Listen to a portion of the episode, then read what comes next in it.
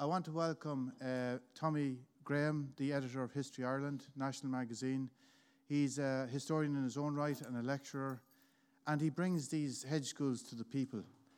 Um, his panel are really the experts in this area. Um, ladies first, Liz Gillis.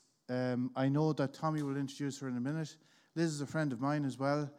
Going back a few years ago, uh, I combed Ireland in 2015 trying to get a program together for the commemoration of 1916. And I would have attended seminars and lectures around Ireland. And international professors uh, were coming to visit and talk. The best I heard was Liz Gillis by a, by a long way. Um, Martin Mansergh, um, he's a very humble genius, really. Um, he is one of the key people behind the peace process and uh, a, a man that a lot of people admire for his humility, a brilliant historian as well. Um, Donal Fallon is an excellent young historian, works with RTE, as has Liz as well. You'll have seen him recently on TV. Uh, Multi published work.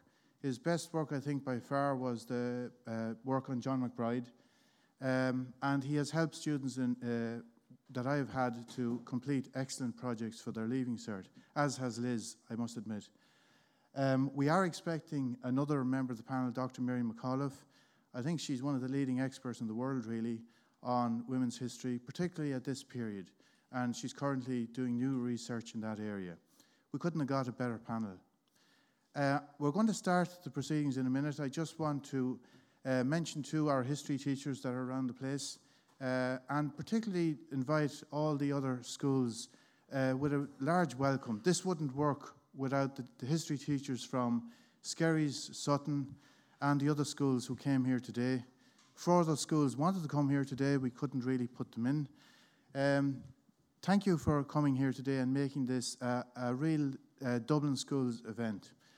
Uh, I want to remember to Dr. Pat Callan, who put this program for Leaving Cert together. He was our assistant principal here for 20 years, and he suffered a bereavement in his family last week, so he's unable to attend uh, today. Okay. And welcome to the latest uh, History Ireland Hedge School. I have to say, in the 10 years of doing these, uh, this is the biggest crowd I've ever sat in front of. So this is our, this is our first stadium gig, uh, you could say. Now, uh, the topic uh, this afternoon is a century on, how do we view the War of Independence? And I think Kevin has done a, a, an excellent job in introducing the panel. Um, I'd just like to welcome everyone here, first of all, from the, the, the, the from the Malahide Community School, from Skerries Community School, and from uh, St. Fintan's High School in Sutton.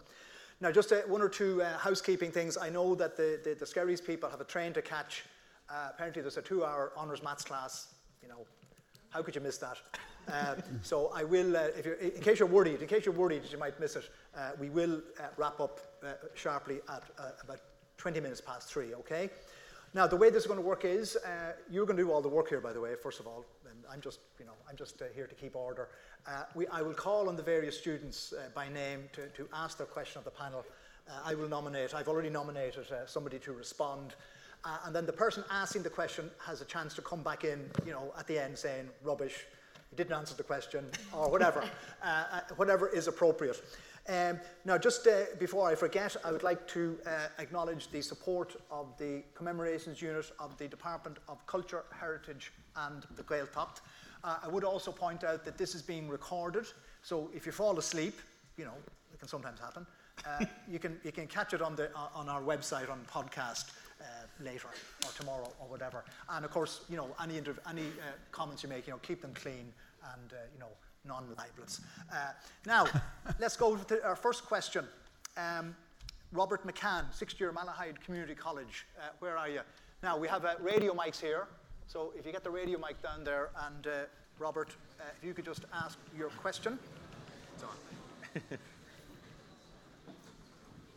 Sorry, I just want to say that, uh, by the way, we have, we have a fifth member on this panel. Kevin is actually officially on this panel, but he's, he's taking a floating role here. Um, but I will be pitching the odd question to him um, uh, as well. Robert. Good microphone technique there. Uh, do you think that Lloyd George's decision to suppress the Dáil in September 1919 contributed to causing a war of independence? And do you think that independence could have been achieved through dialogue if the Dáil had not been outlawed? Martin. Well, it, it, all depended really on the attitude of the British government, and they made it clear long before even the 1918 general election when Sinn Féin was rising is look, it isn't an issue about whether it's a republic or not. Uh, Ireland wants to be a sovereign independent state, and we want to make it clear uh, under no circumstances uh, can we accept or tolerate that. Now, um, there were some actions uh, earlier in 1919. Um, I suppose the first action of 1919 at Soloheadbeg, where uh, two policemen were shot um, protecting uh, some gelignite being carried. So there were actions. The suppression of the Dáil and suppression of Sinn Féin, which happened pretty much at, at, at, at the, the, same time, um, they certainly led to an intensification of the War of Independence. But uh, they, they, didn't, they didn't start it.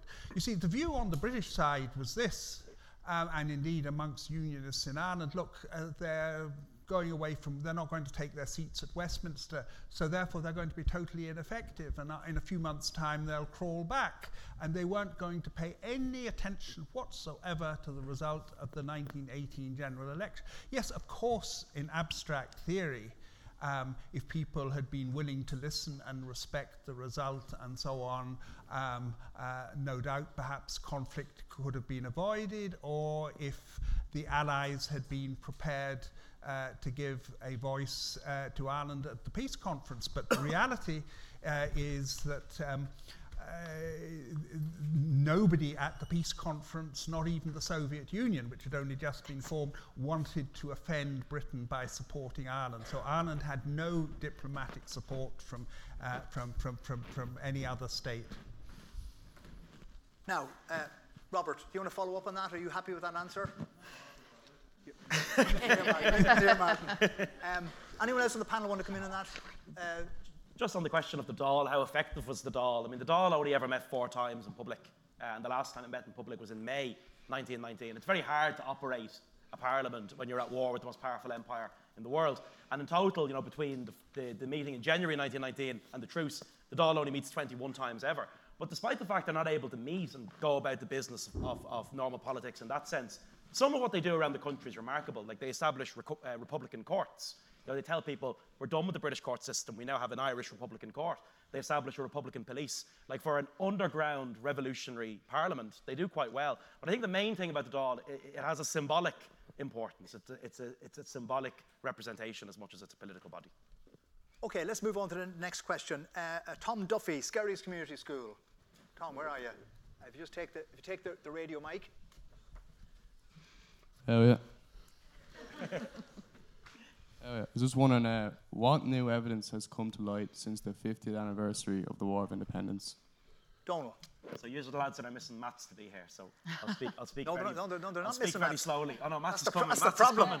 yeah, I mean, the, the primary difference I think between researching this period now at the remove of a century and trying to, to research this period, say 20 years after it happened, is just the sheer volume of first-hand accounts that we have access to.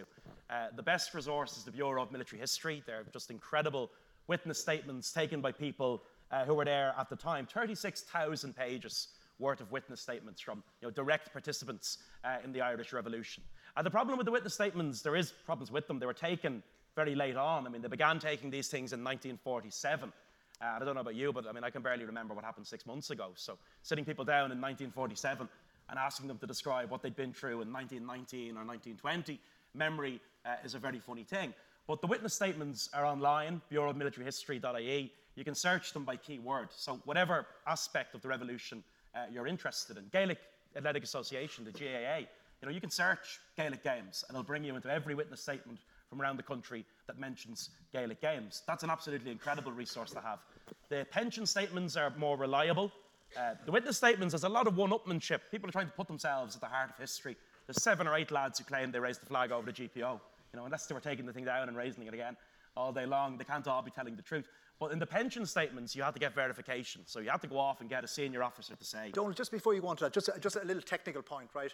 uh, just if you're a student of history, you have to make a distinction between a memoir. A memoir is somebody's, you know, writing years after the event. Now, it's an honest account, but of what they remember Yeah. or of what they don't remember.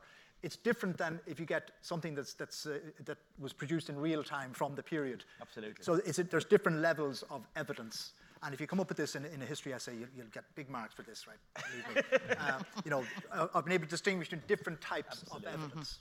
You know, so a memoir is, is somebody's uh, remembered whatever, and of course it depends. But he can rely on contemporary records that they have kept. Y- Yes, yes. Mm-hmm. Okay, let's not get too yeah. let's not get too technical here. So, Don't I mean, the, the, the, the pension statements are, are more, I think they're generally more accurate because you have to go off and get someone to say, he was there, he did this, I saw him do it, or I saw her do it. And the government was giving you money, right? So There was money involved, exactly. There was money involved. Some people didn't give pension statements. Some people who were, were, who were angry with the state that emerged from the revolution said, I don't want a- a pension from this state. I didn't fight for this state. And they never applied for one. First-hand stuff from the time is fantastic. Military archives online have loads of primary sources. So An tÓglach was basically the newspaper of the IRA during the War of Independence. That newspaper is up, digitized entirely. And all of this, all this stuff, uh, the Bureau of Military History, the pension statements, the newspapers from the time, it's all free on military archives. And that says something about this country that we took material as good as that and put it online for free. Kevin, can I go to you in this as, as a teacher, right? In your in your quieter moments, do you, do you kind of quietly curse military archives for producing all this extra work that teachers have to do by trawling through these uh, extra sources? No, we love the work. Uh, it, it's not burdensome, but um, in the last couple of years, I was talking to Liz a little bit earlier about this. Like the quality of work that history students are producing in Ireland is of a very high standard, particularly the project work, because they really engage with it. I mean, the average mark two years ago was 90 out of 100. The average mark in some schools was 97 out of 100. And a lot of it is to do with the sources online. Can I mention too? Um, some of the teachers may be familiar with this, some of them may not. There's uh, on Scoilnet or PDST, there is uh, a booklet really, a documents uh, booklet put together by Dr. John Dredge, 1918 to 1923. I was talking about this uh, event with him at the weekend, and he said um, he's current. He put more work into that than he put into anything because of all the controversies he was hitting, that he couldn't get a handle on them until he found the documents that answered his questions. Now, this is a guy at the top of his game. So, for these young people doing a Leaving Cert exam, facing the kind of controversial issues that come up in the, in the early 1919 to 1921, it's an enormous task for them to get their head around it. He, um, I was at a meeting, I think it was 2015, they were making plans in Dublin for uh, the commemoration of uh, 1916. And the historian Joe Lee said, there was a lot of arguments at the table about, well, this is going to bring up a problem, and we can't put their names on the wall together. You know what I'm talking about at Glasnevin. He said, You think this is controversial? Wait till you see what's coming with the Civil War years. so there's a lot of stuff uh, available to teachers and students, but it's the expert handling of it by teachers with the guidance of people like you that make it a very re- rewarding section of the paper to do. It's probably the best part of the Leaving Cert course, even though there are no real answers, there are more questions. Well, on the question of, of the projects, I have to say, as editor of History Ireland, this has been a great source, an easy copy for, for me, uh, because we, we've, uh, we've published the winners of this uh, essay competition. Didn't run this year, by the way, but it's going to be back next year, by the way. So, you know, uh, it, it hasn't gone away. Uh, it'll be back next year. And we've published those articles and some, some brilliant stuff, I have to say. And not just the research, but also very readable. You know, they know how to communicate as well. Mary, you wanted to come in? Yes, uh, just to say, like, um, since the 50th anniversary, one of the big things in this decade of centenaries, of course, is the role of women has become very, very important. And with the military archives, we now have material that we didn't have before uh, to show the role of women and expand our knowledge about what women actually did. Whereas they were not just the girls helping the lads fight for Ireland, they actually come into their own in terms of history. And also going back to, to um, eyewitness accounts, for example, I've been working recently with Margaret Skinner, who wrote in 1917 her eyewitness account of her week in the Royal College of Surgeons doing my bit for Ireland. Now, it is a propaganda piece. It's about, you know, weren't these guys great and these women great going out to fight for Ireland? But it also gives us detail of what happened that week, of, uh, you know, when they arrived on Stephen's Green and the trenches they dug. She does not mention Countess Markievicz shooting anybody uh, on the green in those first few hours, which again, you know, helps us deal with that controversy that's always generated about Countess Markievicz that she shot an unarmed um, Dublin Metropolitan policeman. Um, and so the, the material we have about women and about the Irish Citizen Army and about the working class who participated in the rising is much more than we ever had uh, 50 years ago. And it's changing how we write the history of the revolution. So history is never static. Uh, it changes with the material we have, with the sources we have, with the archives we have, and revolutionary history is transforming because of our access to things like the military uh, pension applications, the Bureau of Military History files, but also because um, this decade of centenaries has got loads of people interested in history, and it is a very interesting subject. Um, people are coming, uh, um, coming out and saying, we have this material that's been up in the attic for years, material, first-hand accounts, uh, my great granny or my grandmother left this or grandfather left this. So all that material is coming up. Again, going back to Margaret Skinner, I've just finished writing a biography on her. Her great grandniece has a big suitcase full of photographs from that period, photographs that have never been seen by anyone, and I'm still negotiating with her to, to, to try to get Keep them in the public. Mary, right? I'm always desperate for images for the Yes. magazine. oh yeah, yeah. You know, a material like that. Like recently, I found a photograph of the village my mother came from in North Kerry, which was burnt by the Black and Tans, and never seen a photograph of, of it destroyed, and found it about two weeks ago. So there's material out there that nobody's seen for the last hundred years that we're still coming across, and it's changing how we write the history, how we analyze the history, uh, and how we broaden out our knowledge of the history. Terry Mary, you've, you've uh, raised the issue of women's history. I'm just going to move on to a question on that from Cleena O'Reardon. Cleena O'Reardon from Skerries Community School. If you take, if, just get the mic there. Yeah, no, I'll come back to that. Um, my question is about at local level, what part the women, women played in guerrilla warfare tactics, tactics used by the IRA? Oh, Mary, that's a, that's a fairly okay. specific question, right? local question. level. Yes, uh, and I think local, local and regional studies are very important um, in order to really get drilled down into the detail of what was happening in, in particular parts of the country.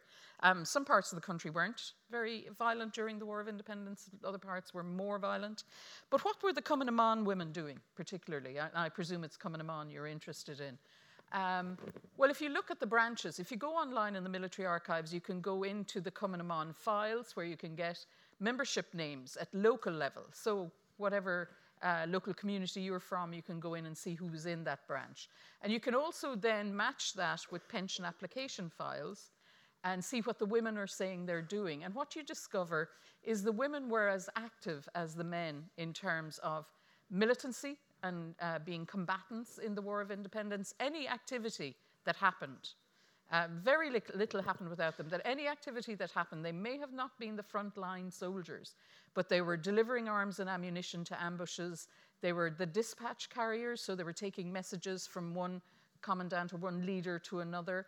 They were they had the safe houses. They were running the safe houses. They also had set up first aid stations because, of course, if you were a wounded IRA man and you were on the run, there was no way you could go to a hospital. You had to be dealt with if you were wounded in the field by the Cumann women. They also most a lot of them looked after the arms dumps, and it is the women who are looking after the arms dumps. Some of them are actually making homemade bombs and ammunition uh, and things like that. Quite dangerous work. Very important part of their work is intelligence gathering. They are living in the communities.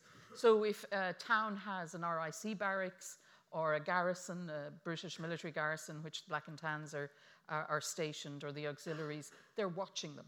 They're watching them coming and going, and they're passing on the information about their uh, activities to the active service units uh, or to the local IRA branch. Uh, and then those plans can be made about ambushes. Um, some of them are setting what we call honey traps, in that they are getting to know the Black and Tans and the auxiliaries, and they're getting information out of them. Uh, they're spies, basically. Um, and then they're doing what, what was usually written into the history books. They're, you know, feeding and looking after and washing the clothes and making sure the men on the run have somewhere safe to sleep when they, when they come uh, to the safe houses. they're doing um, some quite traumatic stuff as well. Uh, if young IRA men were shot dead, it is the Cumann women who retrieve their bodies, clean them, get them ready for burial, and then make sure that they have a proper, uh, both religious and Republican burial. Um, oftentimes, they're the ones who, who take the guns into the graveyards, so there's, there can be shots over the graveside. But, you know, think about that. They are actually um, having to prepare for burial young men, usually 17, 18, 20 year olds, that they knew themselves. So it's, it's quite traumatic. Um, and oftentimes they are roughly treated by the black and tans because you, about late 1920 into 21, the government realized how important the Cumann women were to a guerrilla war, that they were the eyes and ears of the active service units. So they are the, they, they're getting the worst of the reprisals, the attacks on their homes, they're being beaten up. There's, there was a woman in, in Longford, uh, Ballinalee, coming on. She was beaten so badly one night that nine of her teeth were knocked out of her, of her head. And, and she said, Well, you know, I just got them, went to the dentist and he fixed it up, and I continued with my work for Ireland. They're very stoic. Uh, they see that as their sacrifice for, their co- for the cause of Ireland. I would argue that without the Cumann na mBan women, the guerrilla war that the IRA took to the Crown forces could not have been as successful as it was. Like they did fight them to a standstill, standstill really, when the truce was called. Um, but without the women, they couldn't have done it. Okay, before I move on to the next question, just to say if anyone uh, in the audience wants to ask a question or make a contribution, even if you know you're not the designated questioner, just put your hand up and we'll, we'll go to you, right? So this is it's open to everybody, just just to make that clear. Um, now, I want to move on to the next question. Uh, Josh McCabe uh, of Malahide Community College. Where's Josh? The IRA flying columns relied heavily on the goodwill of people to hide them. How many of these people do you think genuinely supported the IRA, and how many felt intimidated or threatened into helping them? That's a good question. So, how many supported the IRA? How many were intimidated into supporting them? Liz? Um, well, at the start, with the Soloheadbeg ambush, uh, the, the IRA weren't supported um, by the people. But the response from the authorities uh, quickly rallies the people to support the IRA. Um, if you look at the newspaper reports that talk about the Soloheadbeg ambush where the Tipperary Brigade shot the two policemen, um, you know, it's, it's, they're, they're totally taking them apart. There is no support for this at all. But then you fast forward to the Knocklong rescue. Um, so the lads that had been involved in Soloheadbeg, um, Sean Hogan, he had been arrested. He's been transported uh, by train to Cork, and Dan Breen and Sean Treacy plan his escape.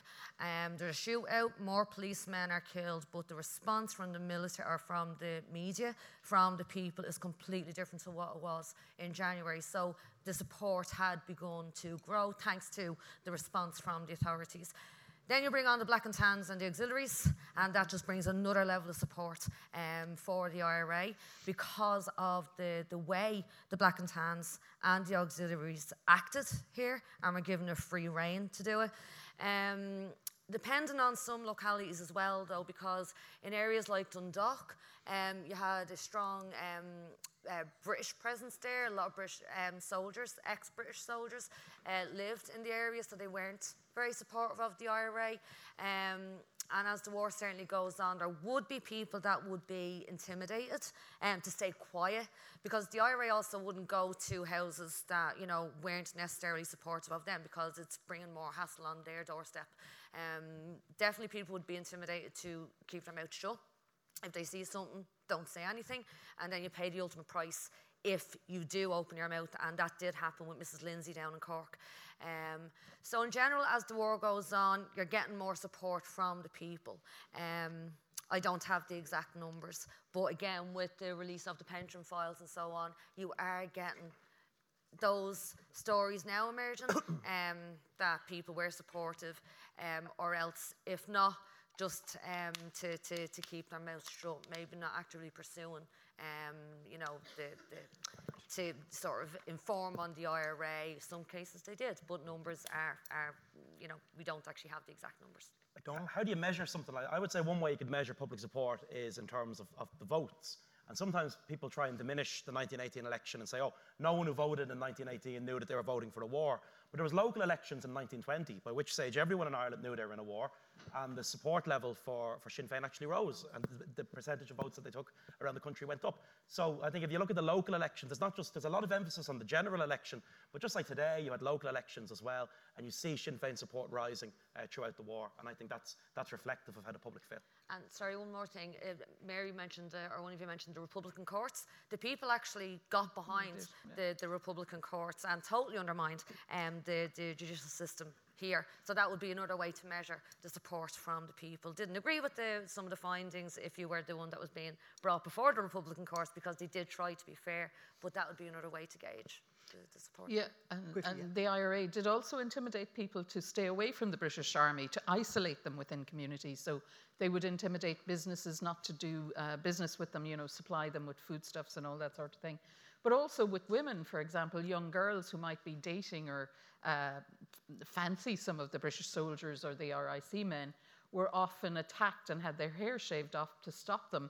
Company keeping, it was called. So that whole process of isolating um, the soldiers who were living in communities, in garrisons, in communities, but isolating them uh, from those communities and, and making, you know, creating that there are two uh, armed, uh, two groups who are not to have any association with each other, either emotionally or, or uh, in, in terms of um, supplying them or anything like that. So, uh, yeah, the IRA does keep a bit of control over uh, what's going on throughout the country. Okay, I'm going to move on to the next question. Uh, Dario Reazzi from St. Fintan's High School, Sutton. Now, just if we get the mic over here. Yeah. Who's the closest one? If you just pass it along there. Hi, so uh, my question was, uh, what was the significance and contribution of the local people and the Catholic Church during the War of Independence? Donal, yeah, Catholic Church. uh, uh, uh, Yeah, so two, there's two kind of there's two questions in one there. Local people, first of all, and then the, and then the Catholic Church. Any revolutionary movement has two dimensions to it. I think it has the army in the field of war, and also, I suppose, the backing of the people. And you need both of those things. You won't succeed uh, with one or the other in a moment of, of, of revolutionary turmoil. Ordinary people play a phenomenal role. Uh, I don't like that term, ordinary people. Everyday people play an important role in the Irish revolutionary period. There's uh, numerous examples of this. One that I did a lot of work on, Gaelic Sunday. 1918, where the authorities make it impossible for the GAA to play matches unless they get a permit from their local RIC station or Dublin Castle. Do you think the GAA were going to do that? They weren't. And the response of the GAA was that they played more than a thousand games at once right across the island of Ireland. That's an incredible moment of mass civil disobedience that shows ordinary people are involved. The first general strike in, in Western Europe, the first successful general strike in Western Europe, happens in Ireland in 1918 again against conscription. The country just stops, you know, with the exception of Belfast, which works twice as hard that day. Nowhere else on the island of Ireland works. They just shut the country down. So, I mean, it's important that Sinn Féin, that the Republican movement more broadly, are able to point at the civilian masses and say, these people are with us. And as the war goes on, there's other examples of it. There's a munitions strike. If you've seen Ken Loach's movie, The Wind That Shakes the Barley, uh, they capture that really well, where the train driver uh, Liam Cunningham plays a train driver. He refuses to let the British Army or British weapons onto the train. Like all of this is everyday people who are not members of the IRA who are taking a very proactive role uh, in the struggle. As for the Catholic Church, I mean, people a century ago were very Catholic, and there's a danger in projecting us onto the past and wishing that they were like us. I mean, Jim Larkin, in the middle of O'Connell Street, Larkin describes himself time and time again as a Catholic communist. Rosie Hackett is a daily mass communicant. These people are on the left of the Irish Revolution, and they're still very Catholic in their views. You know, the Catholic Church was a cornerstone of the identity of these people. And in many places, the church plays a positive role in the Irish Revolutionary period. Like when it comes to the anti conscription movement in mm-hmm. 1918, when they're telling people, we're not going off to die in some trench in France or Belgium. The priests are centrally involved in that on the podiums up and down the island of Ireland. The bishops sign the anti conscription pledge and tell people not to go and fight in, in the war. So being Catholic was a cornerstone for a lot of these people of their identity. That's not to say everyone in the Irish Revolution was Catholic. I mean, off the top of my head, people like Michael Noyk uh, in Dublin uh, from the Jewish community. There's other examples of that. Whatever faith group you want to pick, you'll find people from Quakers to Jews and everyone in between who played some role in the Irish Revolution. But certainly, I think Catholic identity was important to a lot of that generation. Mary, yeah. Just, yeah. And there's also the kind of um, co-option of Catholic ceremony in, in, the, uh, in the revolution, in the uh, support of the revolution. So you get mass rosaries being said outside prisons. Mm. You get, uh, um, you know, marches to churches in support of, of prisoners or in support of local IRA men. You get the militancy of burials of, of um, men who were killed in ambushes, IRA men who were killed in ambushes. So basically, the local people, the ordinary, everyday people, uh, militarize their faith practices in favor of the revolutionary movement during this period as well. And it's very, very effective because you, for propaganda's sake, you know, you can't have, and you have to remember, there were international journalists here during this whole period observing what was going on. So a whole, you know, hundreds and hundreds of women on their knees outside of Mountjoy jail, you know, to rush them, to, to beat them up, to attack them, would have been terrible propaganda. Yet what they are doing is making a huge statement of support for the revolutionary movement. So it's interesting how the ordinary people use their religion in aid of the revolution.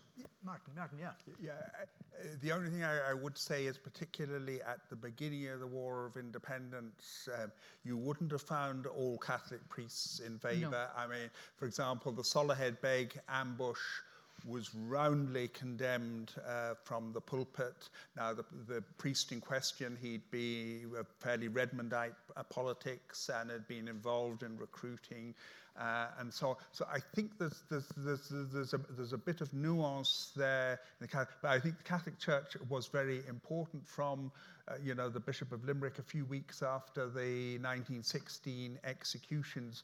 But you'd be wrong to think that it was monolithic. I mean, when, as I say, the um, parish priest of Tipperary um, uh, quoted the famous saying, where Tipperary leads, Ireland follows. Um, you know, he hoped this wasn't going to be the case, um, you know, after Beg.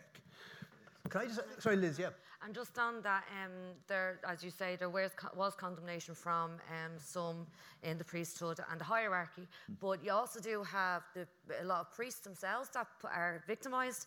Um, you have Father Griffin, who was actually murdered um, as the war goes on, Father Michael Flanagan. Um, his work isn't necessarily supported by the hierarchy. They tried to get rid of him. Um, and then you have the Capuchin priests who had attended those, uh, the leaders, before they were executed in 1916. Um, I think his father Dominic is arrested and imprisoned during the War of Independence. So you did have some priests that were putting themselves um, in the front line as well, and some of them, like Father Griffin, paid the ultimate price as well. Mm. Could I just throw in my own little question here? Uh, is there a sense that this kind of Catholic religiosity that you talk about, Mary, has been used like as a stick in the present secular age to beat the Irish Revolution. You know, I mean, is, mm. is, there, is, is, there, is there a danger of a kind of a glib assumption that if they're saying the rosary outside Mountjoy, they're not serious revolutionaries? Well, I think what Donal said is we can't judge the past by our own attitudes to or, towards religious uh, fervor and, and religious faith and idea. You know, I, I, think it was, you have to look at it in the context of the time. Everybody was, partic- most people practiced their faith daily and weekly. Uh, and it's not to say again that every revolutionary was was Catholic either. You had women like Kathleen Lynn and Madeleine French-Mullen, and some of the leaders of Cumann na mBan are Church of Ireland or Anglican or, or other non-Catholic religions. But they found comfort in their faith. They found comfort in the practice of the faith particularly as the violence escalated. Um, and I think at a local level, um, uh, the, the, the, grassroots um, members of the Catholic Church and the priests were together, uh, you know, as the violence escalated, they sought comfort from one another. The hierarchy had to play a political game, obviously. They had to kind of walk that line between condemning the violence and, and radical revolutionaries, but also recognizing that something was changing and transforming here and keeping an eye on where they would succeed, where, where they'd position themselves to be in and, power. And it was a very big change from, say, 60 years previously. Mm-hmm. The Fenians, the Fenians and the Catholic Church were fairly much on opposite sides, and um, you know, people like um, uh, Charles Kickham um, uh, the, the, novelist, but also the um, president of the IRB had difficulty getting a church funeral and so on. But that had all softened greatly. Mm-hmm.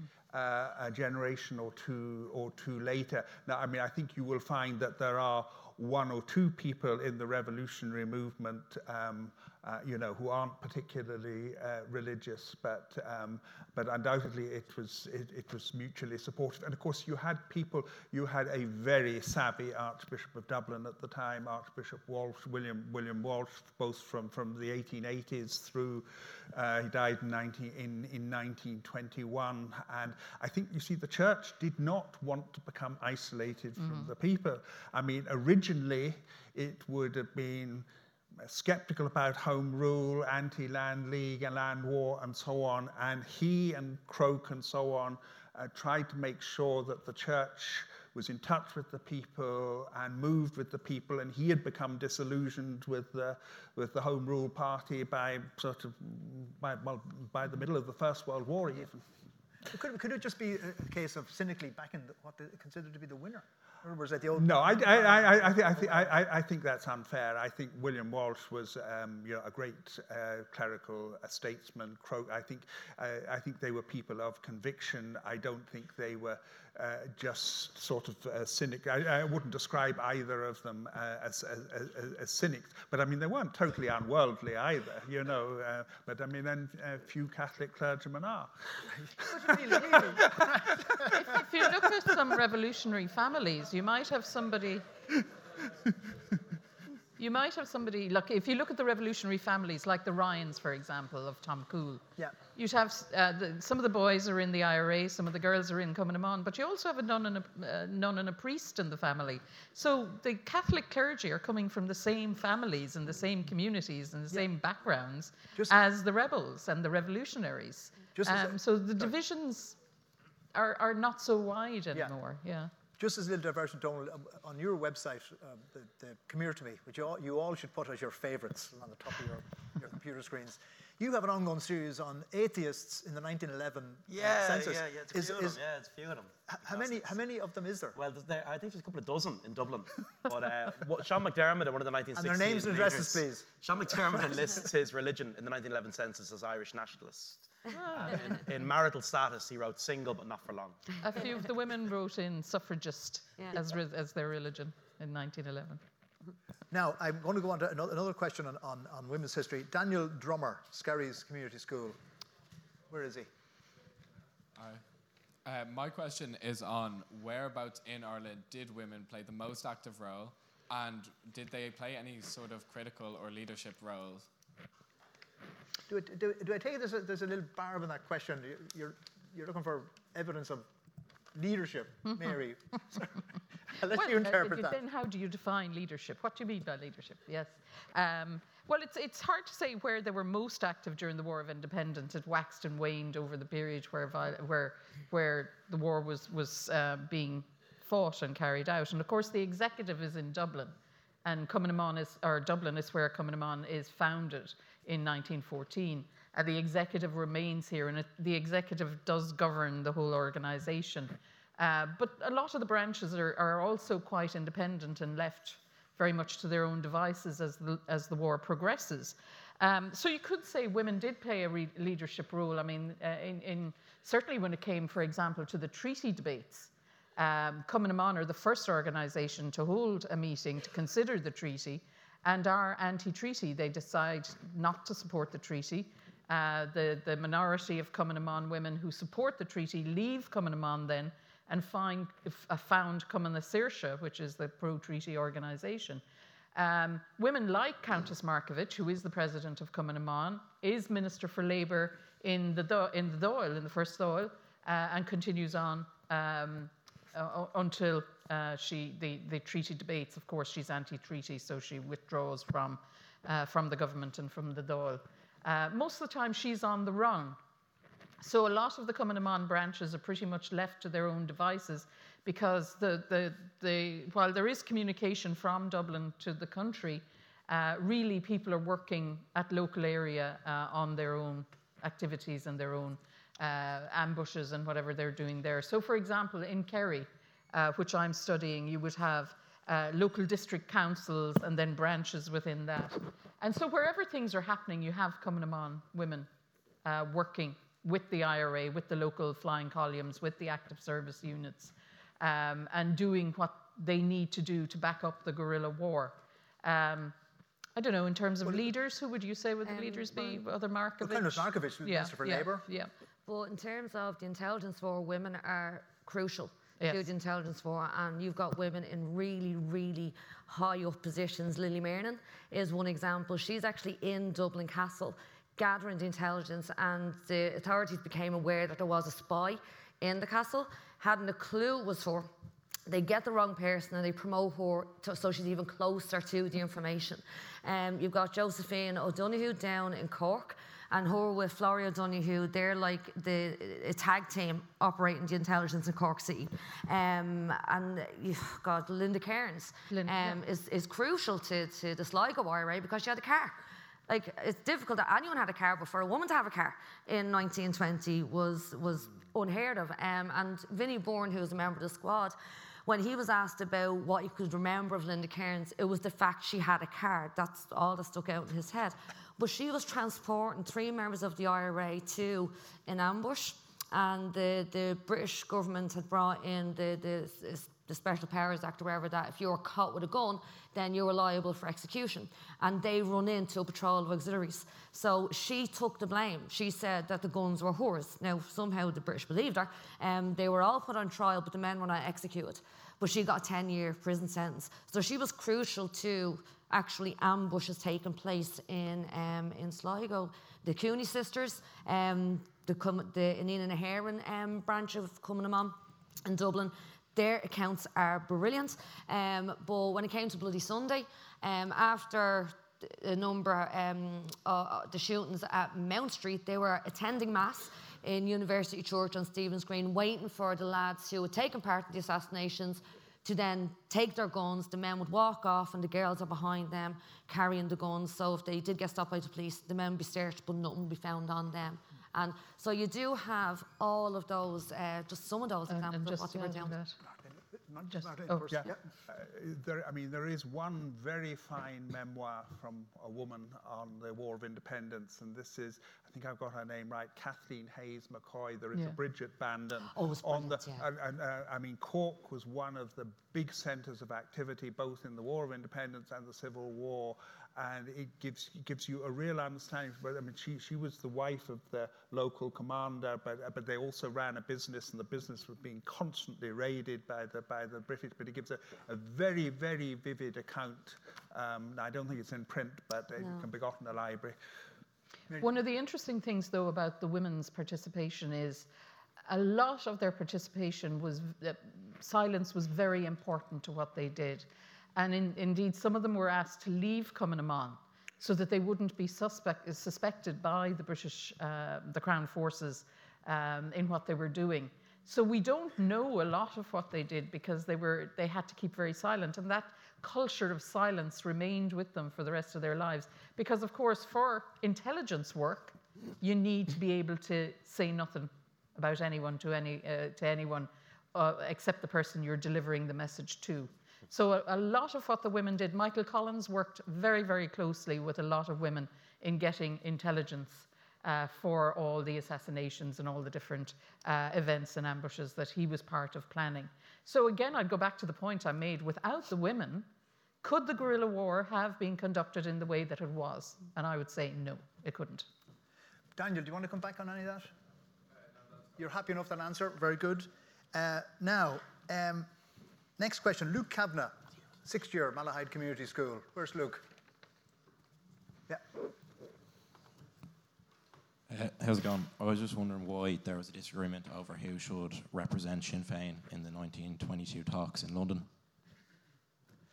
Yeah, in other words, why, why did, why did, why did uh, Collins go and Dev didn't go? Oh, sorry, the, the October. The October uh, opposite. Yeah.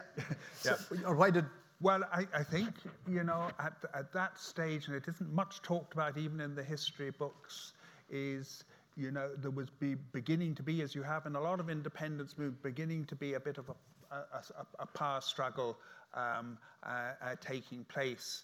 Now, it was a question is who should be kept in reserve. Now, Dev's idea of negotiation, and uh, even people like Kissinger would approve of the principle of this, is that you keep your principal person in reserve as somebody who can be, if there's disagreement at the table, somebody that can be referred back to. So you don't have all your resources there having to make up make up their their, their, their mind on the spot. Now, I think it's quite possible that Collins, uh, who wouldn't have been a very recognizable public figure um, up until the time he came to London. Um, I mean, the people had great difficulty getting, the police had great difficulty getting hold of him uh, during the War of Independence, is that uh, he felt perhaps he should be the person um, uh, held in reserve. And of course, he, he was the sort of shadow president of the IRB. There was a kind of shadow organization.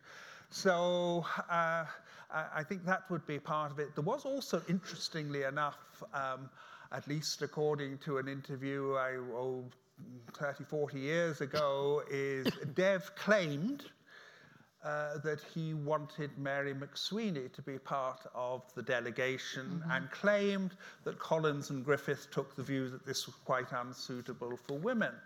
Now, I've often thought that part of the problem, when you ask yourself, why did the, the, the, so many of the women go, not quite all of them, but most of them go Republican over the treaty debate, is well, because they didn't participate in the process of negotiating. If you are kept on the outside, what can you fall back on except principle? Mm-hmm. Um, if you are involved in the negotiation and you have to see what the difficulties are and the compromise, you might have uh, a more nuanced uh, view of what is, of what is going going on. So I think actually a price was paid for the, uh, uh you know, by say the pro, the, the pro-treaty Free States Act was uh, by excluding women, and of course the thing only got worse after uh, worse after that. The high watermark was the, the suffrage, um, but interesting, even the suffrage, uh, the women um, lobbied Griffith to have the vote for the 1922 election, but was told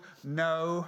That, uh, he couldn't have it until the Free State Constitution came into force in December uh, 1922. There was a kind of deep, deep, deep, deep distrust which went on for a long time and stayed in the political system. Hanna Sheehy Skeffington, for example, um, uh, claimed that uh, Lemass in the 30s, now not the 60s, uh, um, had more than once said that he would repeal the vote for women if he could, and uh, sure couldn't they rely enough on the, what their male relatives would vote, you know?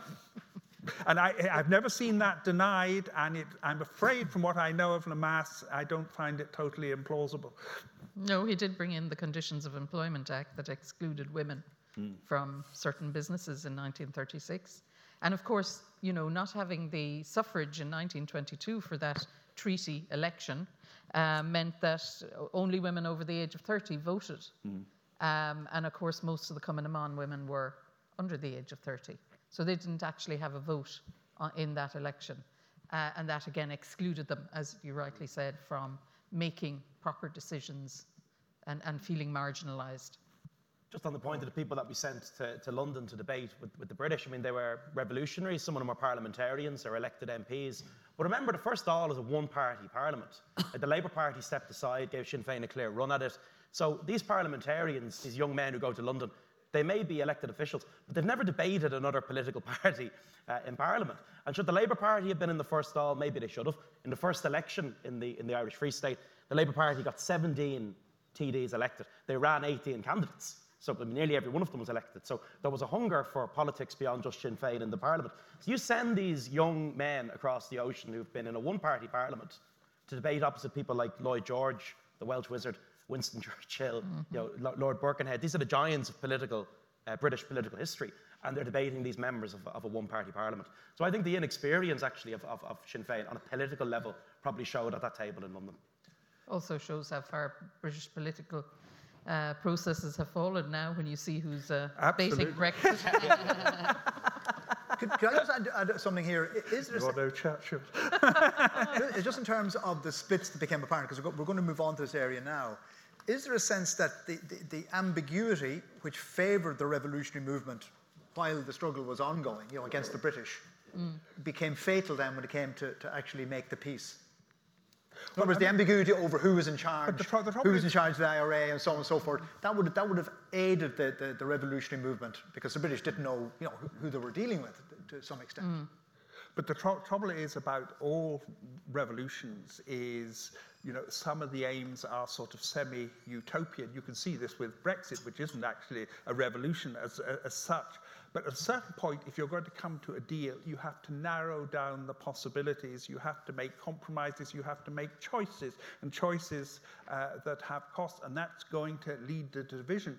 Now, uh, Lee Kuan Yew, who was Prime Minister, founder of Singapore in the 1960s, made he asked why were there so often splits and civil wars following a successful war of independence, and the reason uh, he he said is because none of the different factions, none of them had, you know, the authority of tradition, usage, and so on. They were all new. They didn't have a long established legitimacy, and so on. And so, therefore, inevitably, um, people would split over their aims, and unfortunately, it came to. Of course, the third uh, the third party to the Civil War was the British because the two sides of the Civil War did try and seek compromise, especially through uh, the draft constitution, but it wasn't sufficiently consistent with the treaty. And Churchill and his right hand man, who was an ideologue, Lionel Curtis, uh, um, vetoed it and made sure that the crown was in the constitution with knobs on. And they were absolutely determined that De Valera and Collins weren't get. The reason Lloyd George was considered a genius by uh, the British press and public opinion, at least for a short period, was uh, that he had got the Irish to fight among themselves. Okay, uh, sorry, is Luke uh, uh, happy enough with those answers? Yeah. Okay, I'm gonna. I want to move on to the next question. Uh, this is uh, Daniel Fitzgerald, uh, sixth year Malahide Community School. Daniel, yeah. Did you just get the mic there? how did the disagreement over the treaty lead to the outbreak of the Civil War in 1922? Liz, why did um, the Civil War break out? Give me two minutes. okay, nice. Um, well, basically, um, it's not partition um, because the country had been partitioned with the Government of Ireland Act in 1920, so that was set in stone. Um, the pro-treaty side, or the, the Irish delegates, uh, recognising that it does copper fasten, but Ireland was going to be split in two. And if you look at the treaty debates, the only people that talk about the North of Ireland are the people who have a connection with the North of Ireland. Um, it doesn't figure in the treaty debates. It's the oath of allegiance that is the, the, the, the, straw that breaks the camel's back. That is what everyone is talking about, this oath of allegiance that has to be taken by Irish politicians to the, the, the British King. And people didn't fight for that oath.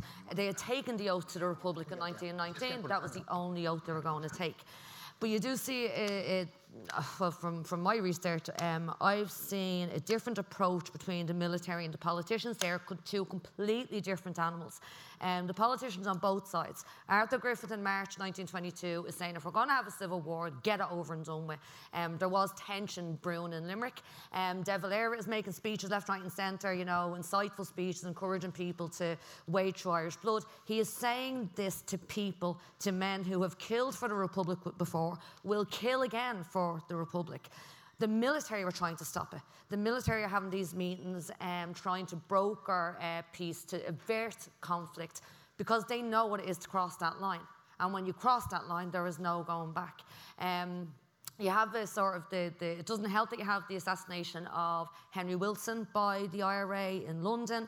Um, that puts pressure um, on the Irish government to act against the crowd, the anti-treaty IRA that are set up their headquarters in the Four Courts. Macready, who's the commander in chief, um, uh, the British commander, he's telling Churchill to back off. Don't play into the hand. If you attack the IRA that are in the Four Courts, it's going to reunite the, the pro and anti treaty IRA.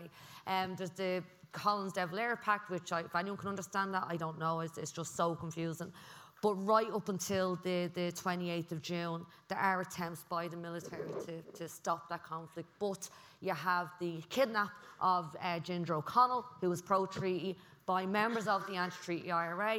Um, and that really puts it up to Collins that you can't have a, a pro treaty army general being kidnapped and just allow it to happen and then they, they finally bombarded the four courts. But they had tried to reverse civil war.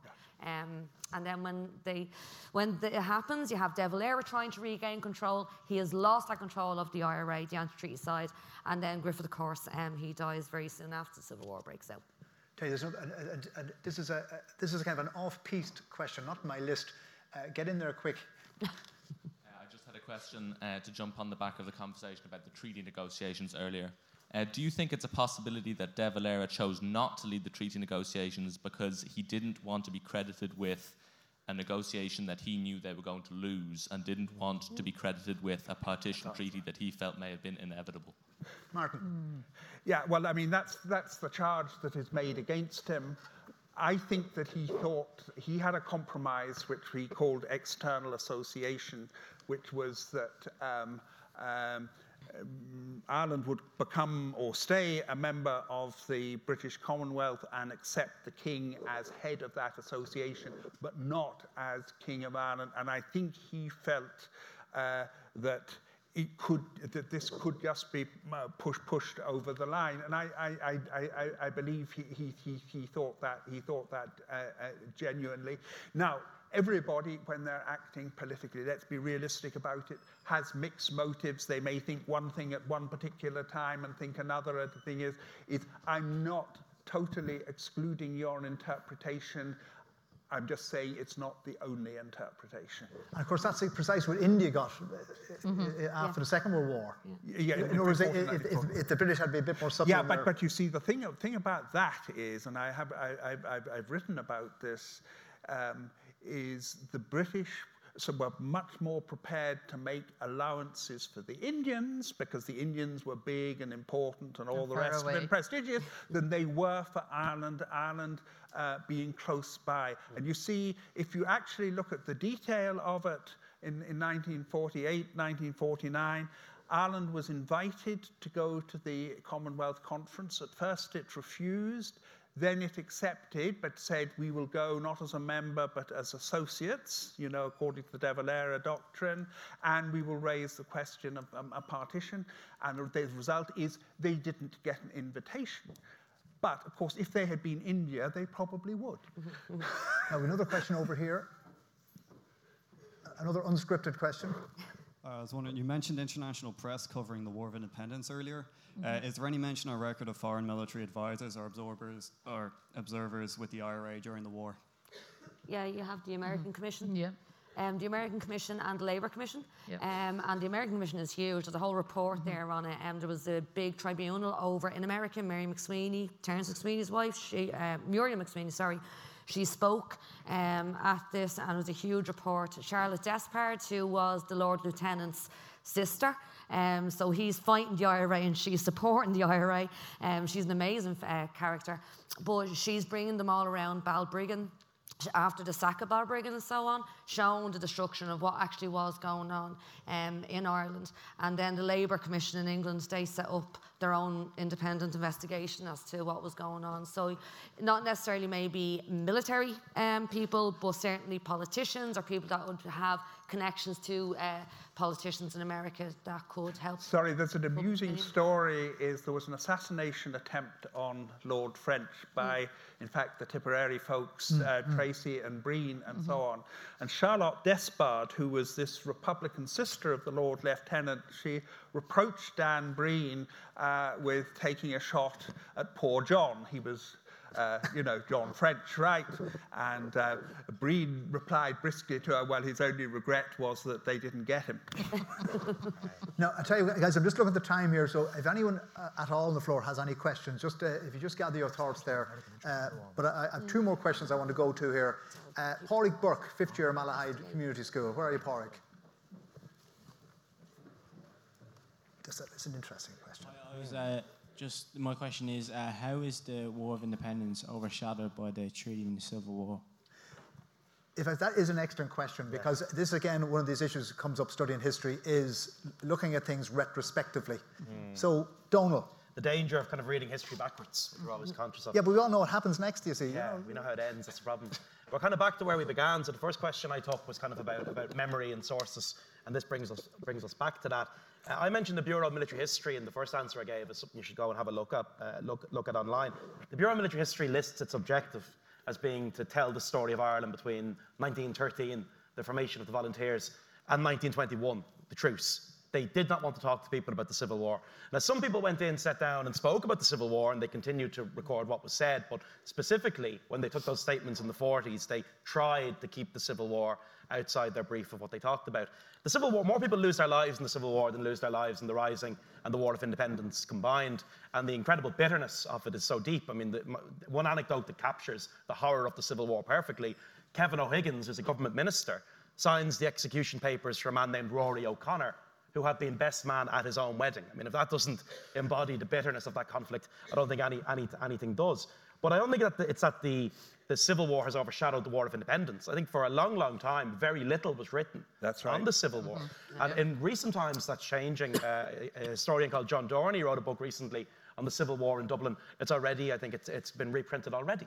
So that says something about the level of interest in that conflict now. But that centenary is interesting because the 50th anniversary of the Rising in 1966 was a big deal. You know, for the Irish state, it was massive. The troops went down O'Connell Street, people were there in their hundreds of thousands. That was very important. The 50th anniversary of the War of Independence was very important. Monuments went up all over the country. The 50th anniversary of the Civil War was a very quiet event. You know, it was largely uncommemorated by comparison. So I think now the Civil War is more and more coming into, into our lives. Definitely more than it did when it was alive a, a, living thing. And that is because it hasn't been written about mm. and researched or studied until the relatively recent past. It was taboo for a long period. Can I just do something here, just a, a different way though? Isn't there an assumption because of the Civil War and because of the partition and the, because you had a, an almost homogeneous Catholic, conservative, kind of rather inward-looking society was established, there was an assumption that this represented a betrayal of the revolution, right? Whereas I, I mean, I've heard Brian Hanley make this point several times that, you know, is that really true? In other words, was the type of conservative society yeah. established after the independence, was that so far removed from what these people actually stood for in terms Kevin, of their Kevin O'Higgins, and so on? The prior mentioned Kevin O'Higgins said we're the most conservative people who ever had a successful revolution. Then you take someone like Helena Molony, who was a member of the Irish Citizen Army. She had this great line years later. We, we saw a vision of Ireland pure, happy, and free. We didn't realize it, but we saw it. Mm. So those two people who go on to lead interesting lives in post-independence Ireland, one of them thinks he got what he was fighting for, and the other one feels that the republic was never achieved. Maybe, yeah, so I think you, you, you have to look at it from um, different perspectives. Yes, the, the, the, middle class bourgeois did get what they were fighting for. Basically, they got the replacement, uh, the power replacement, a power shift from British authorities uh, to the Catholic bourgeois who become the power mongers in the state. But for women, it, it didn't deliver anything. Uh, in fact, it, it, took things backwards. Uh, in, uh, and Helena Molony was perfectly right, and she makes me- several of those statements over the years. And that, you know, she was being asked when uh, she gets disgusted when people ask her why women fought in the War of Independence. You know, would they ask a black-haired man why he fought or a blonde-haired man why he fought? Women could have an ideology to which they were committed. Mm. Um, but of course, the women then do get demonized because of the overwhelming support in Cumann not all, but mo- the majority of them, for the Civil War. So they become these unmanageable, ungovernable revolutionaries, these furies. Um, they're, they're these Amazonian women who had been blooded by this, uh, you know, unnatural performance of com- of combat, becoming combatants and being blooded in, this, in the War of Independence. So now women need to go back into the domestic and become respectable Irish women, which the Irish Free State sees is necessary for its own uh, identity creation. So for women, the Free State delivered nothing of the promise of 1916. Uh, well, th- th- this is for, for, for, for of course, uh, the radical women, but let's not kid ourselves. A home rule Ireland, I mean, the Irish Parliamentary Party was socially conservative. For example, they opposed. Um, uh, apart from the suffrage, they opposed, they opposed an amendment to the Industrial Act, which would have required uh, the Magdalen uh, laundries to be inspected, and mm-hmm. they said uh, no, uh, uh, the, the, the, the, there's no scandal there. There couldn't possibly be any scandal, and in any case, the managers tell us that they uh, they couldn't really run these institutions if they were subject to ordinary. Well, indeed. Yeah, yeah, as we know. um, but I mean, there is a content. There is a there's a there's a pre-revolutionary and a post-revolutionary continuity which we we, which we shouldn't we should we we, we there, of yeah. conservatism which yeah. we shouldn't dismiss. And de Tocqueville said the same thing about the French Revolution. You know, when when all the turmoil and tumult was over, uh, you know, uh, there was still a lot of underlying continuity, not just change. Okay, I'm going to go, go to, for our final question. Um, this is to Jessica Conway. And th- by the way, this gets the prize for the best question on the list, uh, if there is a prize. Jessica, where are you? Yeah. 100 years on, how is the War of Independence still affecting life in Ireland today? Liz, do you want to take? I'm going to, I'm going to throw this into all the panel here to finish up. Um, how it's affecting? Well, it's affecting um, hugely. Um, the partition. The island is still partitioned. Um, Brexit is a huge thing. You know, this all goes back to the revolution.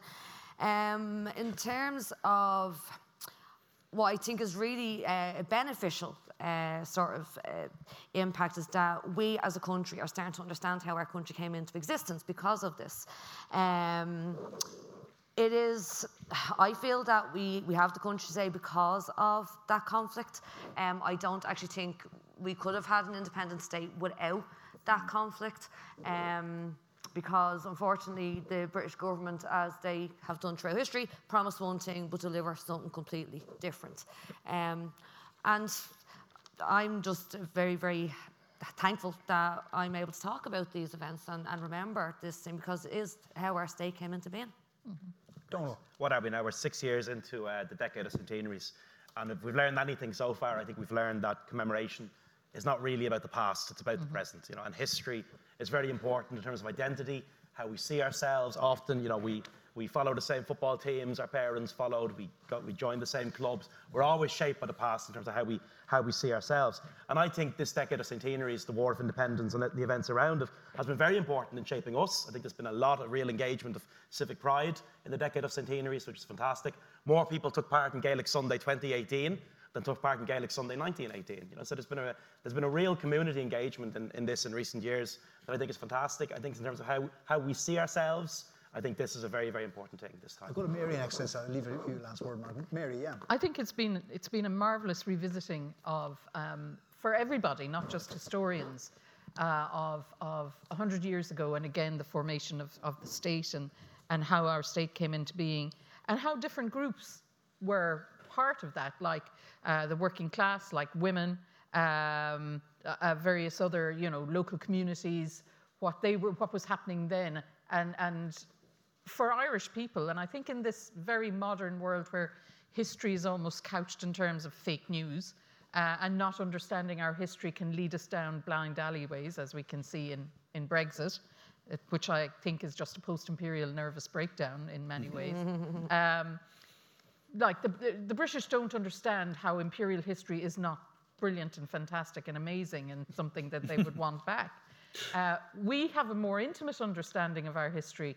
That isn't to say uh, everybody does, but I think we as a nation are engaging with our history in a way that is, helps us understand ourselves today, how we came into being, how our, our society has developed, um, the reasons why we've had to have things, uh, you know, uh, like, say, a second wave feminist movement because the first wave didn't work and we had to go at it again, why certain groups in, uh, in society are still marginalized.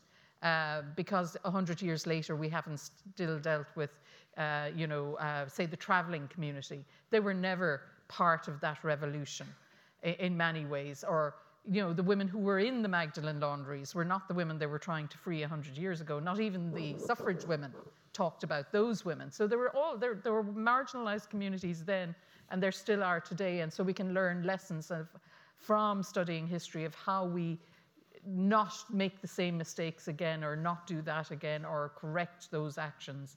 And I think it's just an amazing decade that we've ha- we have this opportunity to look back and to reevaluate okay. and rethink our histories. This, I actually could, back, could I go back to Jessica there? Where, where is she? Do you, want to, do you want to add anything else in there before I go to Martin to wrap up? Um, has your question been answered, or have you a view on this yourself?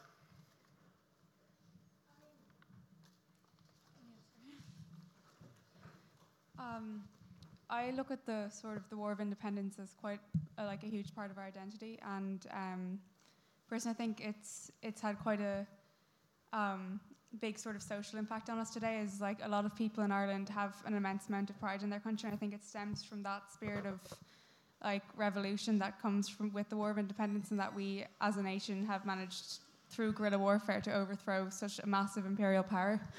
And I mean, that's my personal opinion, and I like I found your answers also quite insightful. So yeah. Martin, do you want to finish up for us? Yeah. Um, I mean, without being any way, and I don't think we are being any way uncritical of the way things are today, nor are our historians totally uncritical, far from it, of things that happened then. I think nonetheless, uh, there is a lot of pride uh, in the fact that we managed to achieve independence against the odds 100 years ago and sustain it through many different challenges since. I once said on the platform is um, in this country, every generation is going to have to fight for independence, though it will be done in a different way from uh, what, the way it had to be done um, 100 years ago. Um, if I've sort of one uh, caveat, it is that uh, the militaristic uh, tradition, and in 1922, on both sides, uh, the treaty uh, divide, the military took over for a while from the politicians. Um, you know, that hasn't that hasn't, unfortunately, as we saw in the last 24 hours um, on the border, hasn't, hasn't died out completely. And of course, Brexit, I think, has reinforced um, the fact that, however, whatever problems it causes, that, we, that we're glad that we are not part of the United Kingdom that is in the process of Brexit. and it has also highlighted the huge difficulties, abstracting altogether from security issues, it is uh, uh, the, the, uh, the difficulties of the border. I mean, all our European partners understand. Many of them have visited, unlike British politicians, have visited the, visited uh, the border. I mean, it runs through communities, dioceses. It's a totally different order of border from, say, the one in Cyprus, which has the Turkish community on one side, the Greek community on the other side. Uh, uh, the, the populations are are, are in, in, intermingled, and it is nearly impossible uh, to mm. police, which is the reason which is the reason why we're clinging on so hard to the backstop, and it's why we're getting so much support from our European partners uh, for doing so. But that is actually a, something that has sort of the ball, the ball in a way has come home to roost. Mm-hmm. okay, we're going to have to wrap up there because I can see a double maths class uh, hoving into view here for some of you. Um, it just falls to me to uh, thank everybody. First of all, thank uh, Kevin Manning. Uh, Kevin, you should definitely be a promoter, right, to get a like this.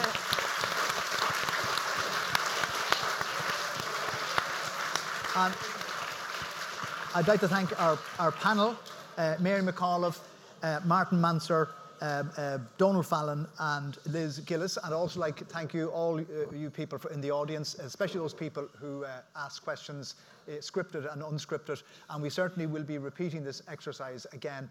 And uh, any, any of your friends who missed it, you can tell them that this will be on our website shortly as a podcast. So listen, thanks very much, guys, and I hope to see you soon. Very, very good. Excellent. Really enjoyed that. Really enjoyed that.